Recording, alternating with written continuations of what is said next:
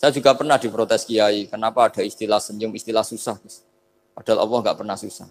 Tak tanya kiai itu. Saya kan sering bilang Allah susah, Allah apa.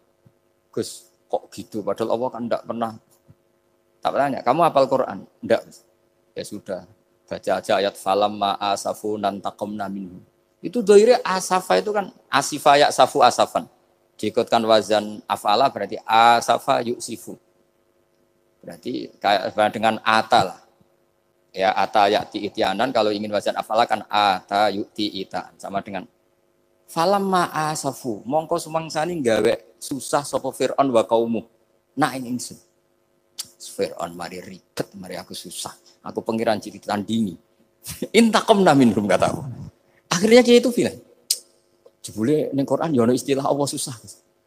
Ya sembol aku itu spontan, wong aku hafal Quran dadi spontan bahasaku mbok salah mbok ora iku jek ono kembarane Quran.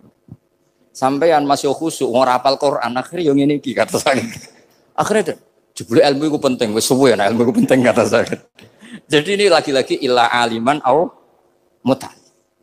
Jadi saya tuh dapat barokahnya ilmu. Saya sebagai manusia ya takut mati, tapi tadi kalau kadang-kadang melihat mati itu rohah min kulli syarrin. Kita ini meskipun nyun sawu sekarang tidak zina, tidak korupsi, potensi itu tetap ada. Dan yang bisa mengakhiri potensi itu apa coba? Al-maut.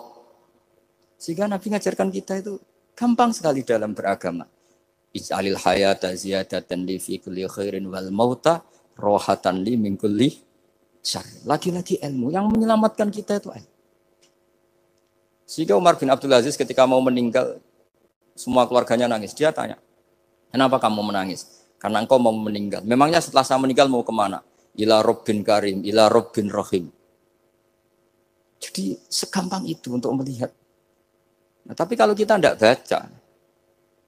baca, seakan-akan wah mati ngeri nak mlebu neraka piye. Seakan-akan di alam sana hanya ada neraka. Padahal ana inda dzamni abdi. Daripada nganggep neraka masalah atau eling pangeran kan ini. Lagi-lagi baca. La yamutan ahadukum illa wa yuhsinu dzanna billah. Jangan sampai seseorang mati kecuali dalam keadaan husnudzan sama. Saya tuh masih ingat Gus Yagi pas Bapak gerah itu tak antar ke Karyadi di Semarang. Itu mau kapundhut itu jek guyon. Jong ape mati mbok gawe ning hotel karena di pavilion.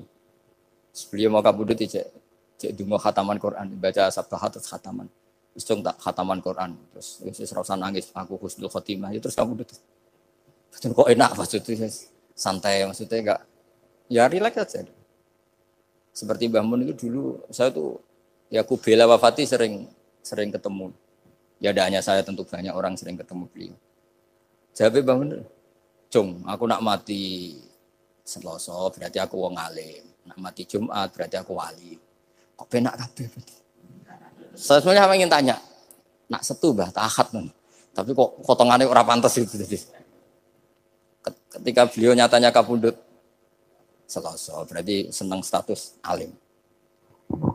Artinya orang-orang dulu itu Imam Ghazali lebih parah lagi. Ya saya yakin ya semua orang Islam mati itu baik. Imam Ghazali lebih parah lagi. Itu beliau kapundhut. Itu orang yang perjalanannya 3 hari itu sudah datang semua. Sore beliau beli kafan.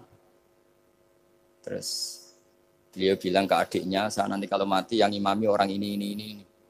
Jangan makamkan saya sebelum diimami orang ini. Dulu udah ada WA-nya Mas Nadiem, udah ada grupnya. Itu ketika beliau sudah beli kafan, habis sholat subuh, alaiya bil kafni, kafan saya bawa sini. Dikasihkan sama adiknya.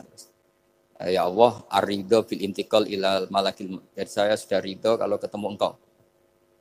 Terus kapundhut. Adiknya bingung karena orang yang ditunjuk itu harus 3 hari perjalanan. Ternyata datang semua. Terus kok kenapa engkau datang? Ghazali wis kandha aku wingi 3 dina yang lalu. Jadi aku langsung wis perjalanan. Pamit jadi. Lalu kubu sebelah ini cerita Mas Nadiem yang tukang tukaran sama kubu sebelah itu Mas Nadiem. Kalau saya ini orang baik gak suka tukaran berarti. Masuk orang baik. Yang aku orang baik itu penting cara kitab Al-Minanul Kubra karena kalau ngaku orang elek berarti kenangannya Allah sama kamu tuh bikin elek enggak bikin baik. Itu cara pikirannya Imam Sya'rani dalam Al-Minanul Kubra. Kamu kan boleh mengatakan saya habis makan, habis minum. Artinya apa? Kamu habis dapat nikmat. Kamu harusnya juga bilang, saya habis ngamalkan ilmu, saya habis dapat hidayah. Wong tadi kamu ya sholat subuh, kamu ya baca Quran. Susah ya opo sing ngakoni tau apik jare Imam Sya'rani gitu. Senengane kok kula mau bermaksiat bar delok wong wedok. Memangnya apa mau amalah mbek kowe mau elek tok atau mau amalah apik? Ini rada provokator, tapi ini cerita ilmu, ini cerita ilmu. Makanya saya kenapa tetap hormat Mas Adib karena provokator meskipun itu asli, enggak karena baca. Kalau ini asli emang suka sombong emang asli. Tapi apapun itu kan tahun yang Mesir. Jangan-jangan bacanya itu. Saya baca kitabnya, dia ke makomnya. Imam Sya'rani kan orang pernah ziarah. Makanya potensinya seperti itu. Jadi saya terus. Dulu saya itu nih Gus Zaki. Bapak itu iskak. Bapak itu seneng kancanan wong mlete timbang wong sopan. Saya dulu ya iskak. Bapak itu kancanan wong mlete itu. Suatu saat bapak wafat, si pendereknya bapak yang mlete ini tak kancani. Melarat orangnya. Melarat.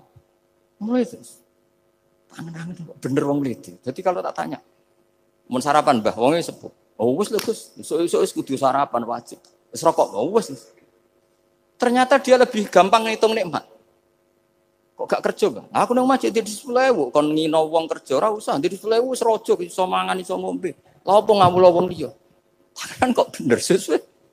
Sementara sing sopan kurang ajar. Mbah pun mangan. Terus ngenteni kerja angel kabeh mboten panen men ngenes. Kaya Allah ora tau Pak. Oh, mungkin karena ini, Bapak. Jadi akhirnya sesuai wae ora pati. Kancanan wong sopan-sopan. Akhirnya kancanan Mas Nadif kan gitu ceritanya. Ternyata orang sopan ya kacau juga mau eling sisi panen akeh tak tahu. Mbah panen kathah. Mboten Gus namung meniki. Kok ngeluh terus. Jadi makanya ini kan apa-apa kalau berlebihan itu. Seperti saya pernah ditanya, kalau orang Jawa Timur itu hormatnya sama kiai, kalau sama orang biasa itu kurang hormat. Kalau orang Solo itu sopan-sopan, tapi ya sama-sama ada masalah. Kalau ada kultur semuanya sopan, nanti ya hum yukrimuna aliman wa fasikon wa solihan wa tolihan. Soleh, sopan yang berlebihan akhirnya.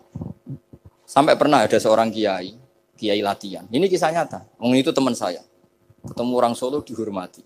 Sempat GR, barokahnya ilmu saya dihormati orang. Bareng sama orang fasik, orang macam-macam ya dihormati yang sama. Jebule padha wae kan gitu.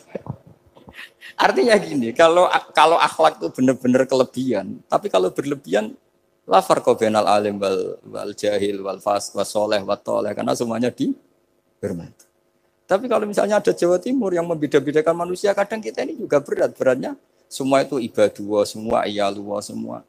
Jadi terus kita ini mikir yang benar yang mana setelah mengkaji ilmu, lagi-lagi setelah mengkaji. Nah makanya saya ingin sekali ilmu ini harus dikembangkan terus. Karena saya kenalnya Mbah Dola, Mbah Sahal, semua masih ini min haitsul ilm. Karena ilmu ini yang cukup. Islam itu nggak bisa dikawal dengan khusyuk, nggak cukup. Yang bisa mengawal Islam itu hanya ilmu. Sebab itu fa'alam annahu la ilaha. Makanya orang Khawarij itu kata Rasulullah syarrul khaliqah. Kenapa orang Khawarij dibenci Nabi? Karena suka khusyuk, suka ibadah, tapi tidak suka ilmu. Mereka menyalahkan Ali karena nggak cakap mimpin. Menyalahkan Muawiyah karena gulingkan Ali. Semuanya disalahkan. Artinya khoroju min aliin wa khoroju min Muawiyah. Hanya disebut Khawarij. Dia tidak bisa memaklumi kemanusiaannya manusia. Makanya saya suka. Ada orang jadi wali. Itu karena sholatnya di belakang. Yang jadi soft awal saat jadi wali, disaingi sama yang paling soft belakang. Ditanya, kenapa kamu ketemu saya di sini? Bukankah kamu orang yang sholatnya di soft akhir terus? Iya, saya jadi wali karena sholat di soft akhir. Kenapa? Aku itu koyok merosora pantas, koyok suci-suci ya dewe soan pangeran wani kok ngarep. Jadi yang mendorong dia nggak berani soft awal karena tawadunya masuk sak saya kok madep pangeran kok ngarep koyok wong top. Cara santri kok setor nomor siji kok islahnya kayak gitu. Jadi jangan-jangan yang setor paling gurih pinter mergo tawadhu sampai ngelalar maksudnya. Jadi kok penak jadi wali. Jadi saya kalau baca kitab dan nanti tabarruk dengan Ar-Risalah Al-Qusyairiyah karena ini terakhir ya, karena di sini Pondok Toriko saya menghormati sekali Mbah Dola ya, Mbah Nafi Gus Zaki. Itu ceritanya mbahnya Mbah Mun kandung namanya itu Mbah Ahmad bin Su'aib. Itu ngaji sama Sayyid Abi Bakar Sato yang Sohibul I'anah. Nah Sayyid Abi Bakar Sato itu punya kakak kandung yang sepuh namanya Umar Satha.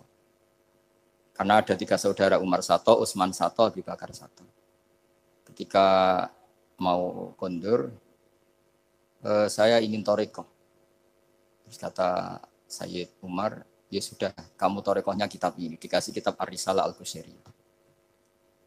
Kitab itu sama Mbah Su'aib dibawa di sarang, Mbah Ahmad Su'aib. Mbah Ahmad Su'aib. Masuk kita syukur karena Mbah Nafi itu ngaji di sarang menangi Mbah Ahmad Su'aib.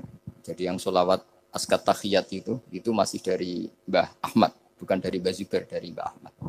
Jadi Mbah Nafi di sini pernah ngaji Mbah Ahmad, pernah ngaji Mbah Zubair.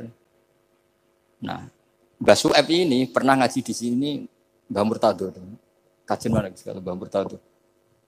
Watu Royo. Jadi di Taraujum mas saya sarang itu Mbah Su'aib dulu itu pernah ngaji di Watu Royo. Makanya saya diceritani Kang Mahmudi, putranya Mbah Zain.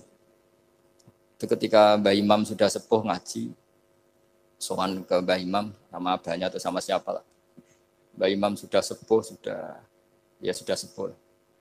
Wendile, kula kajen, apa rene badhe mondok. Gak ikhlas yo, ilmu dhisik dijupuk wong sarang, ape mbok jaluk meneh. Ya ini cerita dunia iki ya. Jadi karena dulu Mbah Su'aib itu ya babanya Mbah Imam, ya orang tuanya Mbah Imam, ya babanya Mbah Mun, karena Mbah Mun punya mbah namanya Ahmad itu bin Su'aib. Itu guyonannya Mbah Imam. Kowe ora trimo yo.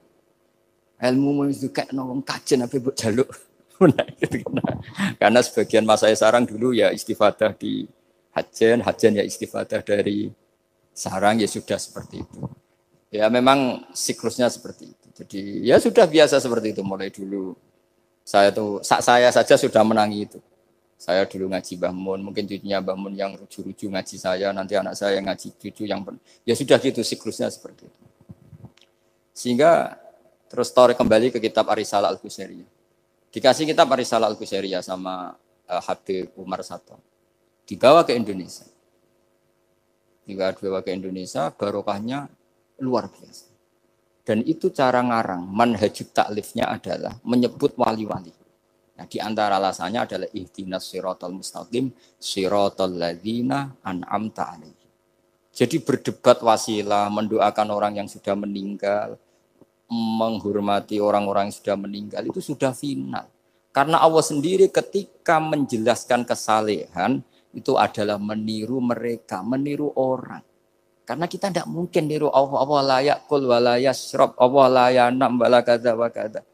Allah tidak nikah. Kalau kamu nikahku sholihin.